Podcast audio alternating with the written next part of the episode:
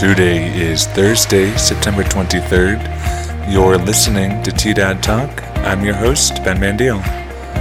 The weather is expected to be sunny with a high near 82 today. Tonight is expected to be mostly clear with a low around 48. Now, here's the headlines for the day.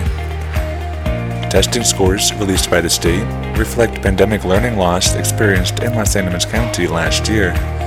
The percentage of students who did not meet expectations varied between schools, possibly partly because of varying levels of testing participation, as some schools did not sit for tests this year, and some of those who did did not have 100% participation.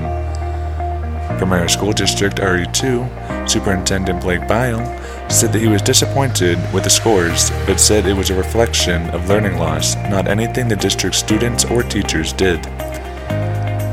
Primero welcomed six new members to its staff for the 2021 school year. The new hires include locals and transplants who will work as teachers, coaches, administration, and support staff. Colorado's unemployment rate dropped to 5.9% in August tally. The rate represents a 0.2% month over month decrease as the state added some 5,000 non farm jobs in August. More than 5,000 jobs were created in the private sector, according to the state labor department. The state's unemployment rate is still higher than the national average of 5.2%. One factor driving down the state's unemployment rate is its decreasing labor force. August marks the third consecutive month of decreasing labor force participation as 2,300 people left the workforce.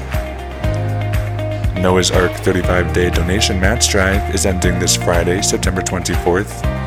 Up until then, donations to Noah's Ark will be matched by a local benefactor who wanted to memorialize his parents and family pets. This is expected to help get the new shelter location up and running. That's the news for Thursday, September 23rd. Tune back in tomorrow for more news impacting Las Animas County and Colfax County, New Mexico.